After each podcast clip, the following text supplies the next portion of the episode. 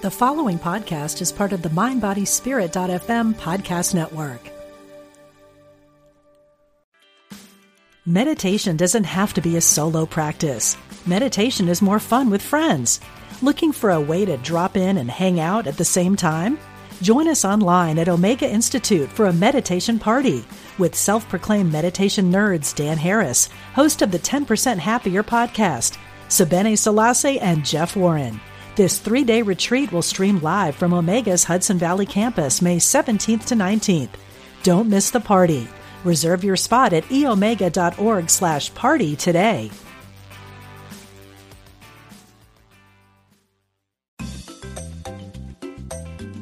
You're listening to Unity Online Radio, the voice of an awakening world.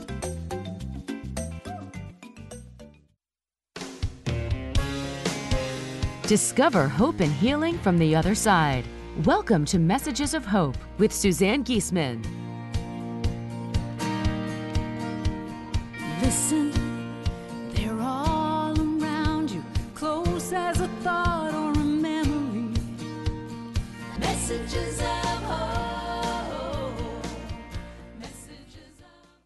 Well, hello, everybody. Welcome back for another episode. I'm so excited about today. When I hear that title, Messages of Hope, I just I get goosebumps because today, if my special guest doesn't fill you with hope, then something's wrong. I just spent the last hour or so going over the the notes that I took from her wonderful new book. Love is always the lesson, and boy, are there a lot of lessons in that book. I'm going to introduce Sherry Smith in just a few minutes, but I have an announcement to make. I'm so excited that uh, I am going to get to lead a retreat at Unity Village. This this being Unity Online Radio, thought it was appropriate to share with all of you that for the fourth time, I'm going to gather a bunch of kindred spirits. Whoever wants to join me on the beautiful campus of Unity Village in Lee's Summit, Missouri. It is a sacred place. I just love it there. In fact, after my last three day retreat there, I asked Ty, can we go back and just walk around the grounds some more? Because we just experienced so much love with everyone. Uh, this retreat is going to be actually three nights, three three and a half days in April of next year, 11 to 14 April, and we're calling it Holy You. It's a little play on words like the word whole and holy, and it's all about coming to rediscover our wholeness, both the human sides of us and the spirit side, and celebrating how sacred and magnificent we all are. So if you want details on that, please go to my website, suzannegiesemann.com. Up on the top of the menu is uh, just the word new, as in what's new on the website. And if you go to that page, that's the easiest way to get details on the retreat at Unity Village. Also, before we get going, I want to tell you that we've made a decision with the, the show that the first Thursday of every month. The episode will be called Ask Suzanne and Sanaya. Sanaya being my team of guides who I channel and connect with every morning for a message. So, this is your chance as listeners to call in the first Thursday of every month and ask any question you want to know about the afterlife, the spirit world, metaphysics, I'm going to try to stay away from personal questions because I don't want to lose interest from listeners if if they're not interested if somebody's going to make a fortune or not. so if you have the higher level questions, be thinking of them and join us next week, the first Thursday of the month, or if you're listening to this in the archives, any first Thursday of the month, ask Suzanne and Sanaya. So enough of that. Got to get on with today's show. My guest is Sherry Smith. She is a Mm-hmm. She's worked as a registered nurse and nurse practitioner in the field of women's health, and that career helped her to learn how to support and counsel her patients. She became interested in energy medicine, and then her life took a dramatic turn with the sudden death of her first husband. Due to her interest in metaphysical side of life, the experiences surrounding death and dying, dreams, telepathy, and the field of parapsychology they helped her to find a new way of life that she never dreamed possible. She was given the gift of knowing, just like I do, and many of you listening, that life is eternal, that love is forever. So I could go on and on with her bio, but I think it's more important to just let Sherry come in and share with us. How are you doing today, Sherry? I'm doing great. Thank you for having me. I'm so grateful to be here. Well, I think it's just so exciting because your book is hot off the press. The book, again, Love is Always the Lesson. You can find that on Amazon, folks, if you want to find it after the show or pull it up now while we're talking. But uh, she's a first time author. The book has only been out a couple weeks. And Sherry, you reached out to me by email, and I I felt that nudge from spirit to pull up your book. And as soon as I started reading it, I said, Ooh, radio show guest. because I'm going to do, I'm doing most of the talking now, but I'm going to turn it over to you in just a second, Sherry. But, you know, what's, what's beautiful is, Sherry, you, you know, everybody has a story and and you right. don't have an earth-shaking story moving mountains type story you have a life of stories that illustrate the unseen forces in our lives and and that's what i love. You're just you're you're tuned in to the connection with the other side. Mm-hmm. so you ready to start telling us about how that all started for you? Sure. Um, I, I realized in my early adulthood as i was um, taking care of patients in the hospital and and then became um, focused on women's health care but especially in my early days in the hospital, I would get that occasional patient who was at death's door. And it started to become very clear to me that I was very uncomfortable with um, with the fact that I didn't have a clear sense of what happens. Where do we go? What happens? What what should we be thinking about with this? How can we talk to people that are that are getting ready to cross over because it seemed like in my experience mostly people avoided it. They avoided the patients. They avoided any conversation about it. So i started listening to those kinds of um, messages as i was exposed to death and dying. And i feel it was the opposite of that. I was in the field and bringing new life in. So started paying attention to my dreams and and around that time a, a good friend of mine synchronicity being the way it is said hey they're going to have a there's a professor teaching a dream class at, at the local community college. Would you like to take it with me? And I said, yes, I'd love to. And so we took this class, and it basically changed my life because we uh, started recording our dreams. He taught us about all the things that could happen in the dream state, communication with the living, communication with the dead, um, insights, premonitions. You know, of course, there's just nonsense dreams as well. But what we learned was that the, when we start paying attention to our dreams, which and you can ask questions of your dreams and get answers and that when you start paying attention your dream life will change it will take on a more meaningful um, be a more meaningful experience. And and basically i don't know that he used these words spirit can come in and start working with you at that level because when you're in the dream state you have access to all this information. So i started journaling my dreams and asking questions and we experimented with dreaming for each other and there were a lot of things that happened in that class. But from that day forward i felt a I felt a connection to my higher self. I felt something greater at work in my life. And so that was my first experience with paying attention. Was starting to pay attention, starting to write things down. And I think that that helped train my um train my mind for the experiences that were that were going to happen to me in the future. It was just the beginning and that nudge of, you know, pay attention to this. So the next step, I started paying attention to death and dying. How did I feel about it? What was that about for me? And I started reading books by Elizabeth Kubler Ross and um, books from uh, Raymond Moody and people that had, you know, were also interested in this field of life after death and any proof of it and and helping with grief and all of those subjects that came forward. It's, it's like you were being prepared. I, I listen to you now, knowing how your your story unfolded, and this just feels like such a setup from Spirit. Oh, absolutely, absolutely. So at this point, I'm just in my early. I'm in my, you know, I'll say I'm in my mid twenties, and um, but I started. So I started getting more comfortable with this and more fascinating with the mystical, anything mystical. And so then to fast forward, when my husband um, died unexpectedly, and the whole story is in in the in the book. But he had a heart attack when we were camping, and there was very little warning. But he had some warning signs. He was having some premonitions, and he was a total skeptic about anything. You know, I had a hard time having any conversations with him about um, life after death or anything spiritually he would just sort of brush it off and say, "Well, it's a nice it's a nice idea, but I am just too busy living here and now to be to be bothered with it. I just you know have no reason to believe in that." Well, along the way, again, think. Go ahead. Did you want to say something? Well, I just wanted to interrupt you because he, you were a nurse, he was a doctor, and Right. I just, when I read your description of how you felt the very first time you saw him, I thought the way I felt when I saw my husband Ty for the first time. There's this Mm, this unusual sense of knowing. It's like nobody else you've ever met, and I, reading your description, I recognize that. And there, did you, would you call it destiny? A feeling of destiny Yes. when you met him? that's the word that was coming to me as you were saying that. It was a definite sense of destiny. And a, a pull, like a pull that that there was just no walking away from. I was it Yeah. was I, I had to follow it through no matter what the cost.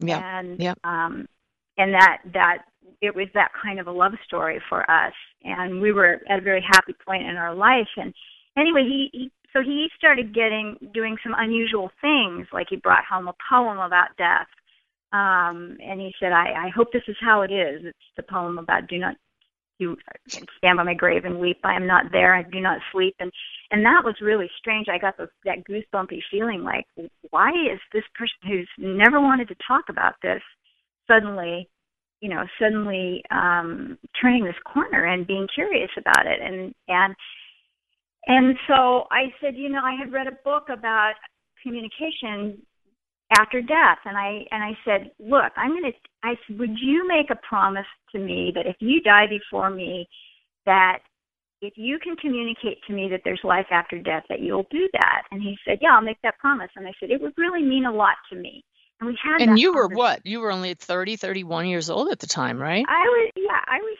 I was well at the time I was like 29 and and he was 16 years older, so he was a little bit older. So I thought, well, chances are he'll I'll outlive him. So it didn't seem terribly unusual to be having these thoughts and conversations. But then looking back, of course, very unusual. Um and then so then when he did die, um I immediately had those that that memory of these conversations that we'd had, and my mom came and and to, uh, from California, which was two states away. Three days later, and before she went to bed that night, I said, you know, if I I wonder if I'll get a sign, and she didn't know what I was talking about because I'd never had any conversations with anyone about the topic. So she said, "Oh, that's nice, honey. Whatever." And she went to bed. And then the next morning, when I got up, my mom was very, um I'll say psychic, but intuitive, and she always had in premonition dreams and things like that. So it, she she kind of she had the gift. But anyway, so she had a total experience with him coming to her and telling her, you know, that he was he was there and that he would stay, stick around to help me as long as I needed him. And there was a whole message from him. Well, we I, said- I want to slow down a bit because this is the magical part. This is for me the the meat of any right. interview with somebody who's had these mystical experiences. Um, I, I have the right in front of me. He said, "This is right out of your book. Love is always the lesson." He said, "Don't be afraid. It's James." She had to have a mm-hmm. sign. I don't know why she had to have a sign, but she had to have a sign. Tell her that the sign is green, Janet. I'm out here on the court, on the sport court. Really, I'm everywhere. I'm even in the wind, referring to the line in the poem you two had talked about. So Right. why so right away he's acknowledging the need for the sign. And why was green so important? Well, we talked about green a lot in our life. Um, I used to, you know, tease him and tell him I loved him in his green scrub clothes, and and we had just put emerald green carpet in our family room, and our house was green, and we lived in the Northwest, and everything was green, and green is the color of rebirth, and it's the color of the heart chakra, and there were just so many things that tied in with green, and and it was, you know, my favorite color, and so I thought that the sign is green, that the message in and of itself was my sign. So, but when my mother is having this experience with him, she sees like a hologram in front of her of four boxes. and she doesn't understand this, but she explains to me, I saw these four boxes and I don't understand what that meant. And I said, Well, I, I don't either at this point, but um, you know, we'll pay attention. And to back up a little bit, the first night when he died, the night he died, he came to me in a dream. And he and he and I said, You're not dead. And he said, No, and I I'm not dead. And I and he was just with me and I knew he was with me, but nobody else could see him but me. And then every day after that, he came to me with a message about his services. And um, so this started before my mother even arrived, before this profound experience that she had. And so the most profound message that he gave me was I said, What do you want? If you if you're here and you can hear me and you know where your veterans discharge papers are from the from the Air Force, I'm going to need those to get any any uh, benefits. And I went to sleep, not thinking too much of it. The next morning, I wake up with the word X-rays in my mind. X-rays. What does that mean? X-rays. And so I went through the day with this word just kept coming to me, X-rays, and it and a I remembered seeing an X-ray folder, you know, the old X-ray yeah, old those X-ray big, folders that you yep. had to Mhm. carry around, the big yellow folders. Yep. I remember seeing one in the back of a closet. And so I went to the closet and I pulled it out, and his discharge papers were at the bottom. I love I- that story. I I love it. love And for those of you listening, I mean, Sherry is the perfect example. She says to her mom, We'll pay attention, we'll look for the signs. She knew to do that. And you also trusted when he came to you in a dream that it wasn't crazy, it wasn't your imagine, it wasn't, quote, just a dream. So you're asking him to help you out. And you didn't get an answer right away, but it pops into your awareness as you woke up the next day. And this is how it works. Exactly. And there and I had something like that happen every day of the week he died. One day it was it was, you know, uh no organ music, call Randy and I'm thinking, I don't even know who Randy is and then I remember that one of the doctors in our clinic, his name is Randy, so I called him. And I said, I got this message, I don't know what it means, you know, do you know anything about music? And he said, Yeah, I'm a classical guitarist. And he said, and and I and I study with Eric Kingstad, who was like a very well-known classical guitarist in Seattle. And he said, I'll get him for, to do the service. I mean, So your husband James comes through, pops into your mind and says, "No organ music," and then gives you the name of the guy that plays guitar for the service. It's just, it's fantastic. he- it's, he- it's what it I was. know is like- this is how it works. So it's on the other side. He, he had a clear conduit with you. Fantastic. so it was like he planned his service and and so the third day after he died back to my mom's message from him tell her the sign is green well the conversation i had had with him about the husband and wife who gave each other a sign the sign that they gave was a fla a bush blooming um, that he'd given her for an anniversary and it never bloomed and the day second day or something after he died she went outside and the, the bush was in full bloom so it was that was the story so it was about flowers it was about you know nature and so the third day after the, the well no, it was like a couple days later. My mom and I are sitting in the in the kitchen. We're looking out at our big picture windows. There's four baskets, big, huge flower baskets, because this was he died on the Fourth of July. So it was summer. These beautiful baskets. I had them planted every year at the at the local floor, um, gardening place. And we're sitting there, and one of them drops to the ground and crashes. And I thought, where's my sign? And then, and and rem- remembering the four boxes that she saw. Yeah. So, and then my logic kind of took over, and I thought, nah, it just got too heavy for the hook, you know. And but I didn't do anything about it. And the, the next day, it was just still the mess was there, the broken the box and everything. And I went outside to pick it up, and I looked up under the eaves, and the whole basket had been lifted. It had not pulled from weight out of the hook. It had been lifted off the hook because the hook was intact. Both Yeah. hooks were intact. It had to be lifted off. So then I knew the four boxes were the four flower boxes. So that was the clue. So, was if I could cool. interrupt here, I know that some people are who are listening are new to communication from the other side and how how those in spirit can affect physical things in our lives. And your story of the flower box falling off a perfectly good hook reminds me of when Ty and I went to see a medium after our daughter Susan died, and we were sitting there in a big flower pot and a big clay pot just fell off the table onto the ground seemingly by Mhm. itself. And and i want to assure those who are listening that that our loved ones are not in some far off heaven. They're right there. We just can't see them like fan blades that are moving so quickly. They're there but you can't see them. And so it takes quite a bit of effort on their part to move things Mhm. in this dimension, but when you have a really But strong spirit, and clearly James is one of those, they can pull off these what to us appear to be miracles. Right. And my first thought, and I told everybody we knew that I had an opportunity to, is I said, if you died a sudden death and you didn't get to say goodbye and you didn't get to finish your, your life, then you would want people to be listening if you could get a message to them. And so I said, if you get anything, please share it with me because I'm interested in this. And that's how I felt. It's like, I'm not going to fabricate things, but I'm going to stay open. I'm There just going to stay open to anything that comes to me. And I'm going to journal it and I'm going to pay attention.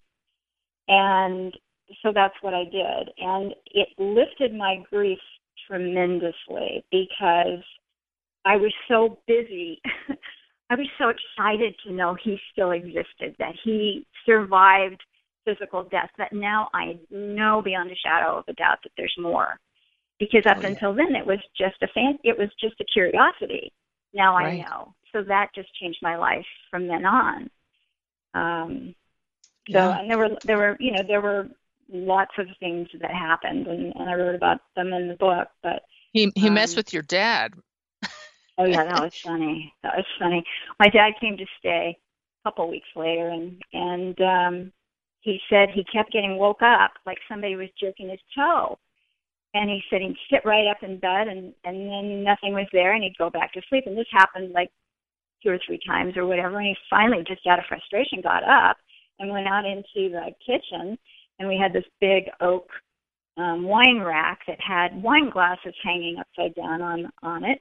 And he said the glasses started clanking and clanking and clanking. And he said that's it i'm out of here and, is and, too you know, much for p- me. a lot of us were, were raised in the in the era when Amityville horror movie was on, Oh, and people love to hear about ghosts and hauntings. And I'm here to tell you, these are our loved ones that that are trying to say, "I'm here. Don't you get it? This is not scary. I'm trying to show you I'm still with you." Mhm. that's But right I do feel that's for your dad. Yeah, well, he got used to the idea over the course of his lifetime because I, you know, was always telling him stories and sharing things with him and whatever, but it was new to him at that point for sure. So it was a pretty exciting time metaphysically. It was a, you know, uh I was in shock, I'm sure, from the sudden, you know, I mean, you're here one minute and then you're gone with no warning. But yet I realized that I had been warned in a sense because I'd been nudged and guided and and I had better skills and better tools to deal with his sudden death than anybody I knew. So it was really important to me to stay present and stay as clear headed as I possibly could. I had a two year old daughter. Um and so I wanted to be, you know, be there for her, but I also just wanted to make sure that that I didn't miss anything. And and so I was, you know, I was able to really actively participate at every step along the way and and be the observer and yet live it at the same time. So I would kind of go in Yeah. and out of those those two states. Yeah, you make it very clear in your book that that it wasn't easy. This just made it easier. And and you made a very good point. I know there are a lot of you listening who have had a loved one pass and you haven't had these kind of experiences. And Sherry writes in her book, and I completely agree with this. I believe there's a period of time after crossing over to the next life that increased opportunities for communication exist. I've been careful not to expect such communication, yet to stay open to the experience if it arises. And this is key. I mean, not all spirits are ready to communicate right away. Your husband was and and left you such beautiful, beautiful signs that he was around. A lot of dream visits. and I have my experiences with death, and I've you know lost several people now. Um, is that there isn't always unfinished business. There isn't always a reason or a need to communicate. So each situation is so unique. Perfect. Um, and and just to trust that. And you know, I, I didn't always have someone to talk to about these things, but I'm a very open person. And so I shared with everybody that I could. Well, by doing that, those people that were also having experiences would share with me. Um, another really profound one was my babysitter. She night and her husband was there with her. The phone rang, and when she picked up the telephone, she heard his she heard Jim's voice on the end, other end, and he said, "Thank thank you for taking such good care of my little girl." Oh man. And she was just blown away, you know but she was a very spiritual person herself and and she she didn't nobody doubted the authenticity of the experiences that they had because they were so they were so real and some of them were subtle and some of them were real obvious um so And- and- i had a go ahead Well, I like what you wrote in the book also that these encounters, not just with you, but with the babysitter, with his fellow physicians who he came went to in his in their dreams, you wrote these encounters serve to help us process our relationships with him. I believe more importantly, they were his way of finishing his earth life. He seemed to be reassuring all of us that he had survived his transition. mhm that's right so So go ahead, Sherry.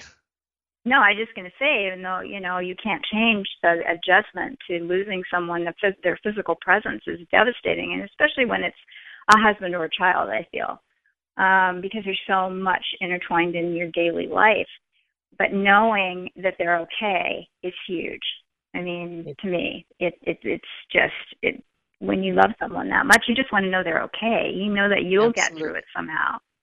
Absolutely. So- Now we're going to have to go to a break in just a few seconds here. I hope you'll all come back because Sherry has two husbands on the other side. We're going to talk about how she dealt with that.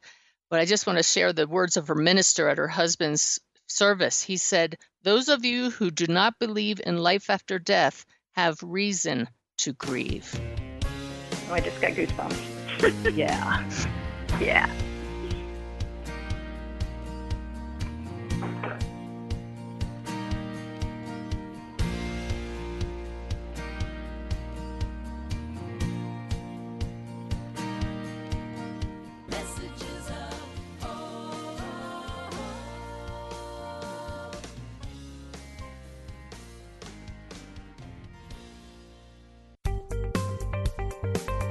Experience the difference.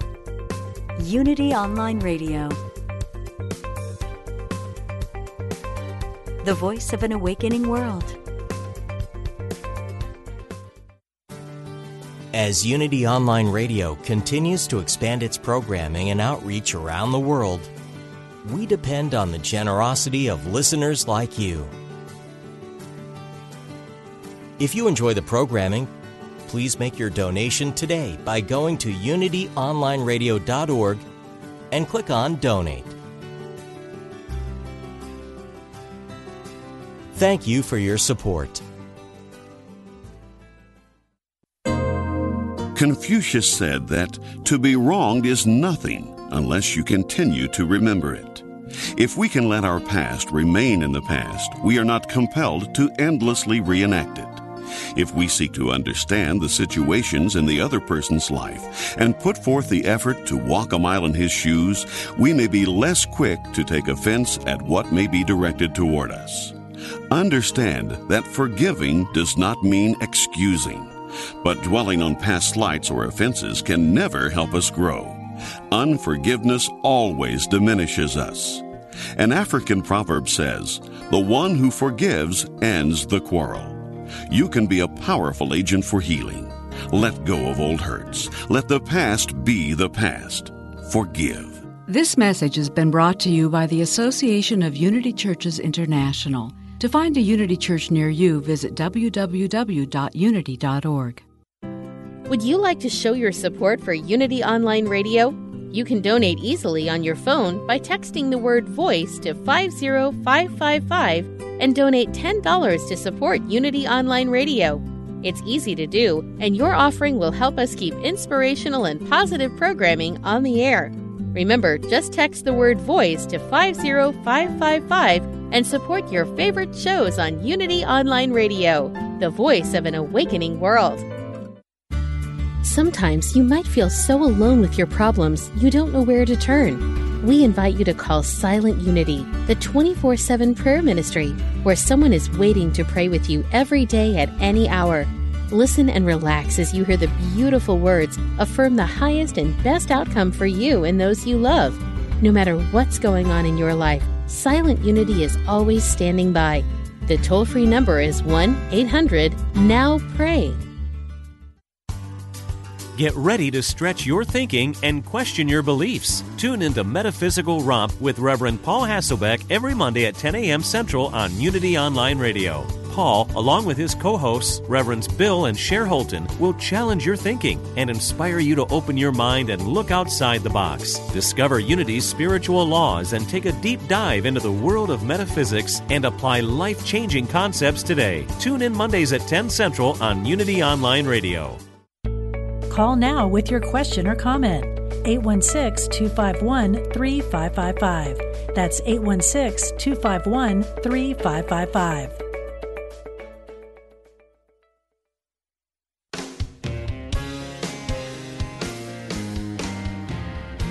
Welcome back. You're listening to Messages of Hope with Suzanne Giesemann. Oh boy, I'm I'm glad we're back because I have so much more I want to ask Sherry about. Sherry is my guest today. Sherry Smith, the author of Love is Always the Lesson. We've been talking about the passing of her first husband, James, and James did an amazing job of coming through from the other side to make sure that he let his family know that he was still there. Now, what was his belief in God, Sherry, before he oh, passed? Oh, right. And this was probably the most profound thing for me is that he came to me in a dream. Um, it was the most profound visitation experience that I had with him. And he came to me and um, he looked uh, very ethereal. I mean, there was like white light emanating around him, through him, and we had this amazing embrace. And and and he stood back and he said, I, I just, he, there was an urgency. I have to tell you, there is God, and God is love. Now, coming from him, that was very, very profound because of his skepticism about a higher, a higher being. And then he, you know, he went on to tell me, you know, you're you're gonna you're gonna love again and all of that. But the the essence of the message was that there is God, and yeah, that's, that's pretty cool. Oh, I got goosebumps. Anybody else have goosebumps while she's talking? It was very, wow. it was very cool. So you you write in the book that you realized you were suffering from severe post-traumatic stress, and I I've only recently begun to hear people talk about that. That that the death of a loved one is as traumatic as wartime action and other and accidents right. that we have. So what you dealt with that how? Well, I think especially with a sudden death where you're thrown into shock. Um, I mean, with any any death is is challenging and difficult, but with in my case, that I didn't experience that with other deaths I've been through because I had time to sort of process as I went through it, seeing it coming. But with the sudden death, it was it was like my I tried to go back to work and I couldn't work. It was like my brain just absolutely wouldn't function. I could function metaphysically and spiritually, and and I could get up and make breakfast, but I couldn't think. I couldn't use my left brain at all. And the words would just I would try to look at a lab test that had come back, or you know I could talk to people, but I couldn't do the the hard science part of my job. And I could tell it's just like it's too soon. I don't. I can't do this. I can't be of service to other people the way I used to be. So um, I just get, I just decided to be kind to myself, and I always tell everyone that I know that's grieving is just be kind to yourself, pamper yourself, listen to your needs, and so I I didn't go back. You know, I quit my job at that point and just focused on being there for my daughter. Um, but in terms of surviving grief, um, the the number one way that I survive loss, any loss, is gratitude, is to just take stock of all of my blessings every day. And as soon as I started going through that situation with James, and his death, as I was living it, I was there was another voice in me saying, "Oh, be grateful that this nurse was on duty, and be grateful that these friends were there to help you, and be grateful for." It's like the whole gratitude thing just started flooding through me.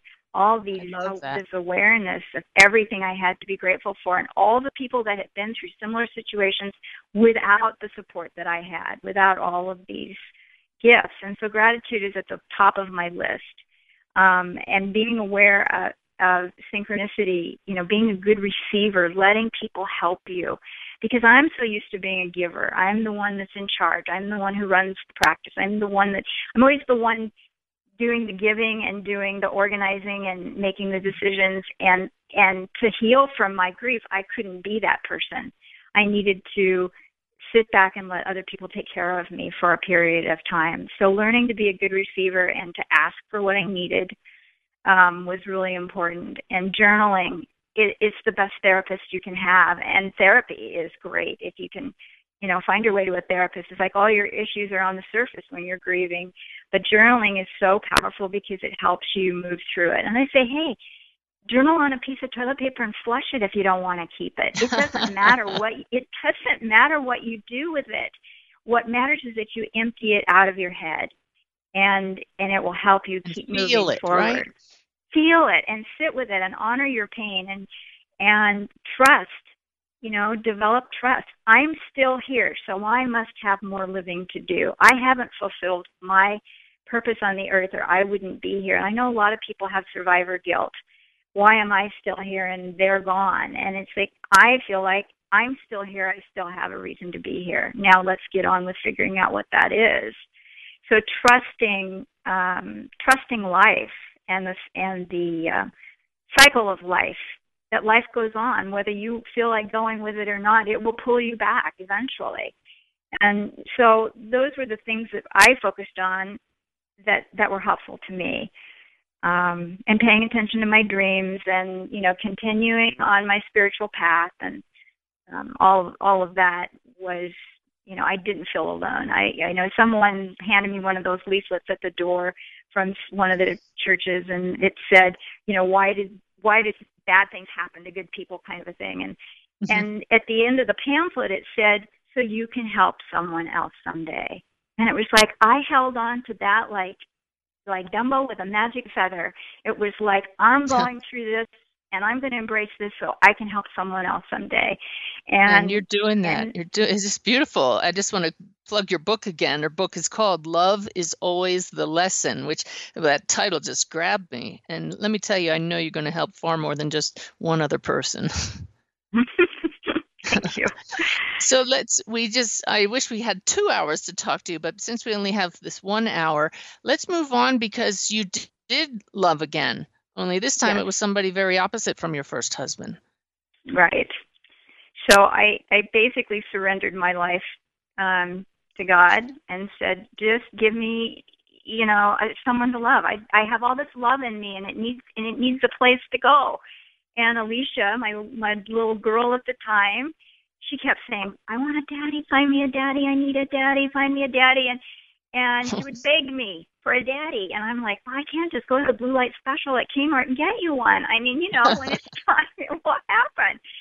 So anyway, I had surrendered my life and and changed where I lived and gone back to be closer to my family of origin. And I just the nudges, the synchronicity, just got guided to a circumstance where I met this man who was totally different from anyone I'd ever known, and he was passionate about life, and he was fun, and he was a New Yorker and you know had grown up in a whole different environment than me and so anyway there were all of this magnetism present and and I was ready I thought I was ready to move on Yeah, I, I have to tell you, Sherry, I'm reading that part in your book, and the little red flags are going up, and I'm saying, "Uh oh, Oh, I yeah. see where this one's going." Exactly. Yeah. I I was not ready emotional. I mean, I how can I say this? I wouldn't recommend it. Let me say that. I would not recommend anyone follow the exact path that I followed. but fortunately for me, I have been guided and directed and and shown how to use it for a higher purpose.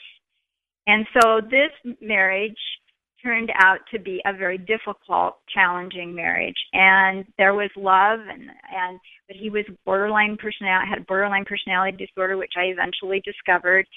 And then he got cancer, and the cancer affected his personality in an in a negative way. And so we, I lived through this very traumatic, off and on traumatic um, life with him for 18 years.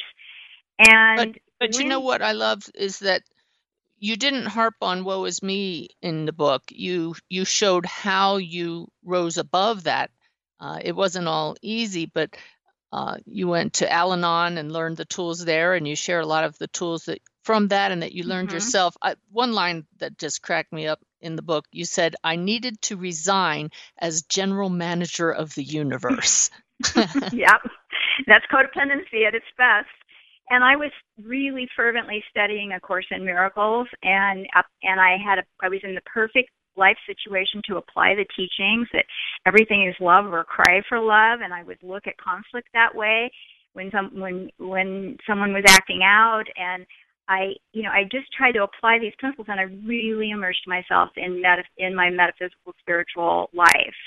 And, and this is salvation. this really cracked me up. You, you guys listening will love this. She anybody that's on the spiritual path, you know how it uplifts you and, and it transforms you. And in fact, do you remember what you wrote about the question that your husband Bobby came home? You were so happy once you started discovering God and oh, love yeah. and, and even Jesus in your life. Do you remember what he asked you? Yeah, he said, Are you having an affair? And I said, What? Why would you ask me that? And he said, Because every time you come home from med- meditating with this friend, it's like you're in love. It's like you're, you know, and so I went on to explain to him how my energy was definitely higher and that I was in love with Christ. I mean, it was, you know, that kind of an experience, but he picked up on that energy and he was trying to logically figure out what it could possibly be because it was so dramatic. Yeah, that was interesting. Um, so, so I so he, and he was I need I, if you will allow me because this was really profound as we're ta- you just mentioned meditation and how it changes your life. You did a little bit of a sidestep in the book. You, um, for those of you listening, Sherry for a short time ran a metaphysical store of her own called Pathways with classes and books. I was so jealous, Sherry. It was like I would be like having your own candy store. But would oh, would you share with those who are listening the story about the young man who came into the store who didn't believe in yeah. God? Yes, yes. So this, so I had uh, the storefront was a bookstore, metaphysical slash holistic medicine, holistic health bookstore. But in the back room, we had classes and groups and and teachers and all kinds of things going on. So anyway, one and people would just wander in. They would just be led to me, and I was always curious about well, what now? What's going on here? So this young man comes in one day with backpack on, and it was a university town, so I figured he's a college student, but he wasn't. And he starts looking at the books and he goes, "Do you really believe all this crap?" And I know right then, oh boy, he's wanted he wants to debate the subject. And and so he goes on to say that he doesn't believe in anything but himself and he's spewing all of this stuff about his ego and how he's not going to ever die and he's going to stay in this body forever and he doesn't believe in anything. And he was really angry and he had like a chip on both shoulders and I just could feel this thing inside of me like wanting to get out like like you got to say something and but it's got to be the right thing. And so i just said a little prayer and i said god you know use me as your instrument. Whatever is i'm supposed to say to this young man use me.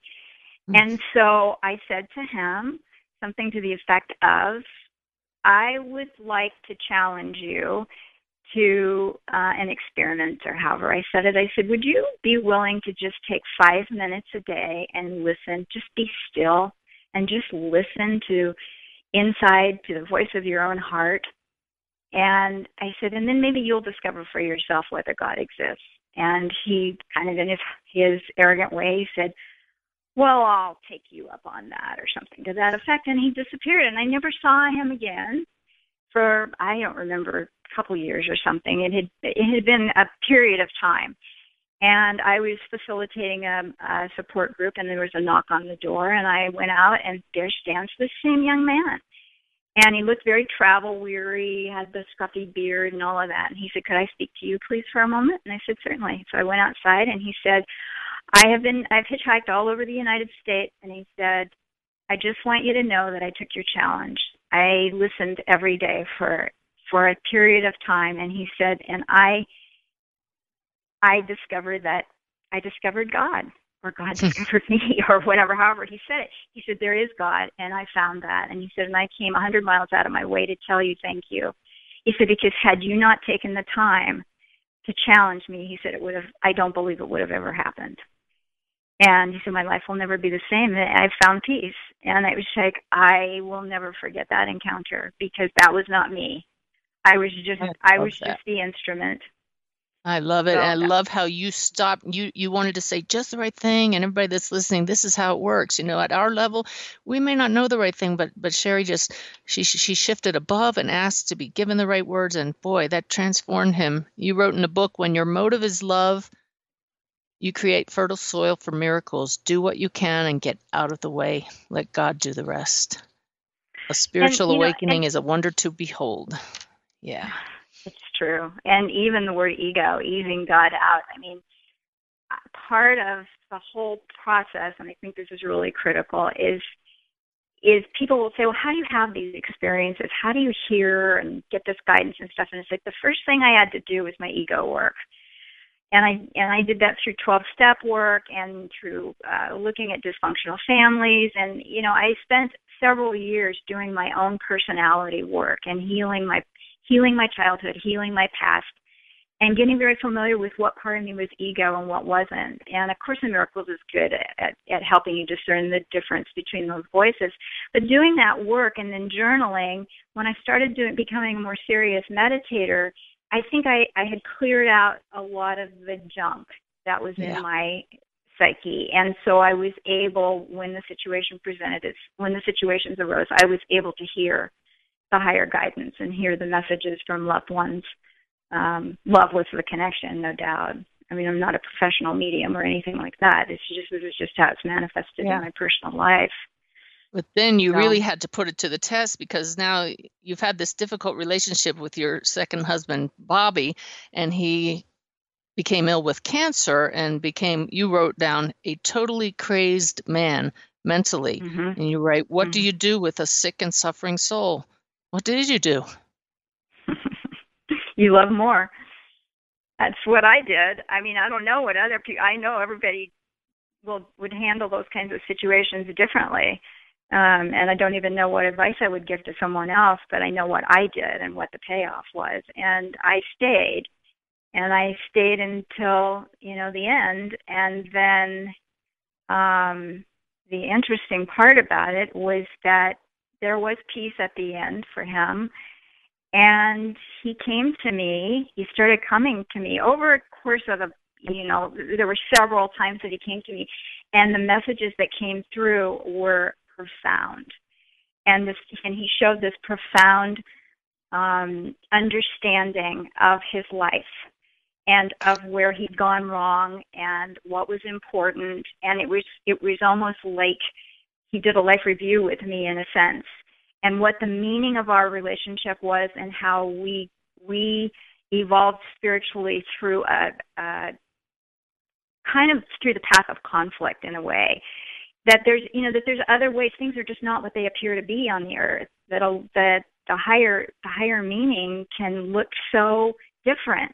And i learned a lot from Caroline Myss in her writings about sacred contracts and things like that that a lot of times the most important part of our spiritual journey is the harder the hardest part. Well you it's said that a friend of yours said you must be in this relationship with him to learn endurance. And i think that was beautiful because it showed you that this was this chapter of your life you saw it then as an opportunity to develop more spiritual qualities.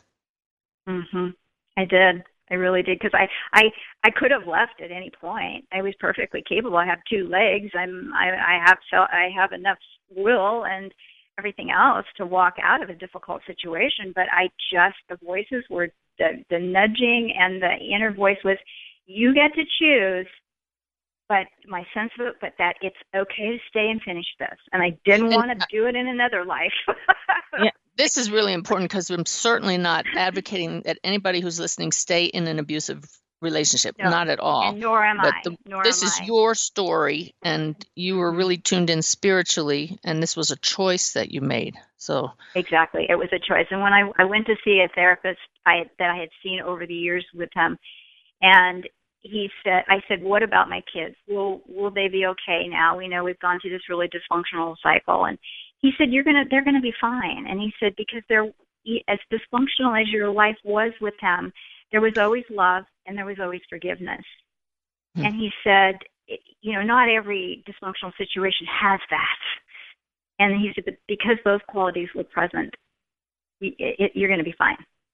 And and there um, and there was I- humor too. I was reading the book and I laughed out loud and read it aloud to Ty. I said, "Look," I said, "she was in this dysfunctional relationship, and and two days before his last hospitalization, your husband looked at you and said." I wish we hadn't fought so much. If only you'd been different. I'll never forget that. I laughed harder than I've probably ever laughed in my whole life. I mean, classic projection. Oh my gosh. Was, But but you were able to to you say you're not a medium, but a medium is anybody who can can get clear messages from someone on the other side, and you were clearly Yeah. channeling him afterwards. Yes, I yeah, I clearly clearly did, and I know my own, my I know my own mind, and I know my own thoughts and my writing style, and um, and I know his, and I knew his, and and he definitely brought through some very beautiful poetic messages and deep meaning, and um, and he used to write when he was alive. He especially when we were first together, he wrote some pretty amazing poetry. And right when we were close to his death, I said, "Why don't you write me some poems before you die?" And he said, "I'll write to you from the other side." Hmm. And I said, "Okay, I'm I'm gonna I'm gonna hold you to that." And he and he did, he did. And the way that happened is I I've had other people who've been able to do this as well. Is he is I sat down one day I was feeling very emotional and I wrote a letter to him as a way to process my grief. And when I finished the letter, I could feel him in the room and I could feel these words coming into my mind. So I took the pen and I started just writing what came to me. And I didn't know what I wrote until I was finished. Um, and that's how it started. And then day after day, I would wake up with Italian love songs playing in my head and and a message from him. And this went on for several days. And um one day I was vacuuming, doing a real mundane thing, and I and all of a sudden in my mind it's like your love was like one of your massages, and I'm like going what? Your love was like one of your massages, and it just kept repeating. And so I went and got a pen, sat down, and wrote, and it was a whole poem. Uh, it was just a, a love poem based on that. So that was pretty cool. That was, but It's I had learned cool. how to set my ego aside and be in a total state of receptive listening to be able to get those messages. I, in, in sense, I had practiced. Um, Of course, you'd, you'd had years. years of practice. And your sister, though, she had a clear communication from him. So Oh yeah. be, Yeah, beyond just you receiving messages, why don't you share that one? she got the first message from from Bobby, and um, she was sitting at her computer, and the lamp next to her started going on and off and on and off, and this happened several times. And then she, the computer screen went blank, and then all of these words, you know, random words, how that used to happen all the time on a computer, and then Mhm. just the word Phoenix was flashing up in the corner. And she got these words, this message imprinted in her mind, tell Sherry tell Sherry to remember the phoenix. And that didn't mean anything to her. And she called me and she was pretty rattled by the whole experience. And I said, Well, it means perfect sense to me because we used to say, I used to say over and over again, our relationship is like the mythical phoenix. It just keeps Uh-huh. rising from the ashes. So it meant a lot to me That's and then awesome. from that point forward, you know, and and for me, these communications they haven't gone on and on and on. I mean, they come, they my loved ones come to me in dreams, and I have the occasional encounter, um, but but these were like shortly after the passing that that this came, all of this information came through, and I and I Yes. I think what he I think what he communicated is worth worth reading for you know, especially knowing how difficult our relationship was, makes the communication make that much more sense. So Yeah. that was pretty pretty exciting stuff. And you know, Bobby was the last one that I would have thought was tuned in, but somehow I know, knowing how the web of interconnection works, he did tap into something because he made a little prophetic statement about your life after he passed. Oh yeah, that was great too. Yeah, he's laying on his literally on his deathbed a few uh, within the week before he passed. And he said, he looked at me and he said, I'm not worried about you, Sherry. He said, it won't be long. You'll have a new husband, a, mo- a motorhome, a new husband, and a dog. And I thought, what? We don't have a dog, and and we've never camped, and I mean, he and I had never camped, and you know, I said, well, and I'm exhausted at this point. The thought of ever being married again is more than I can handle. And I said, well, honey, you'll have to send me someone because that's the last thing on my mind. Well, and in the story I tell in the book, I tell the story about meeting my current husband, which was all divinely guided, and he worked for a large company that converts buses into motorhomes. And he's a dog lover a total dog lover. And one day you know a, a, six months later no it was a year later i'm riding down the freeway uh, sit in a motorhome with my dog on my lap and I, and my new husband and i go oh my god how did he know and I mean, you said you did have a fantasy. It would be nice to have one soulmate relationship which did not involve so many lessons. I think you're finally yes. at that stage, aren't you? I feel like I'm finally. I have a wonderful husband and a tremendous marriage, and um, yeah, I am blessed beyond belief. And why would anybody even want three husbands? I don't know, but it seems to be my path.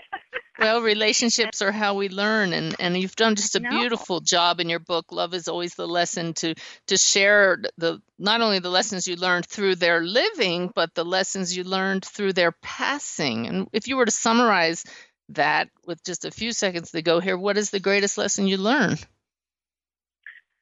Um, love, love more, trust. You know, eventually when the time is right, all will be revealed what the meaning is. And and I don't think our lives always are clear to us as we're living them. Maybe we just have to keep examining our motives and um and watch for the watch for the the signs along the way, the synchronicities and the guidance and and keep just keep moving forward one foot in front of the other and not be afraid of difficult circumstances because the greatest treasures lie in the challenges. Thank you so much, Sherry. Great guest. Thank you, Suzanne. Love your book. Thank you. Thank you so much. I appreciate it.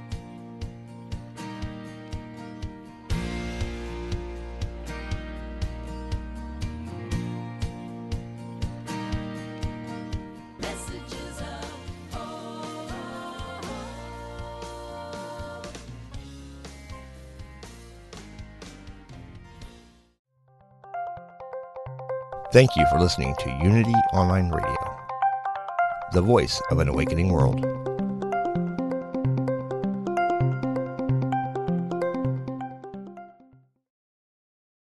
If you're inspired by the teachings of Dr. Wayne Dyer, you will love the Change Your Thoughts, Change Your Life podcast with Nadia Dela Cruz. You are a spiritual being having a human experience. My name is Nadia Dela Cruz, and I started the Change Your Thoughts, Change Your Life podcast to explore spiritual topics like manifestation and meditation with guests who share their own stories of insight, awakening, and transformation. Listen now on the mindbodyspirit.fm podcast network or wherever you get your podcasts.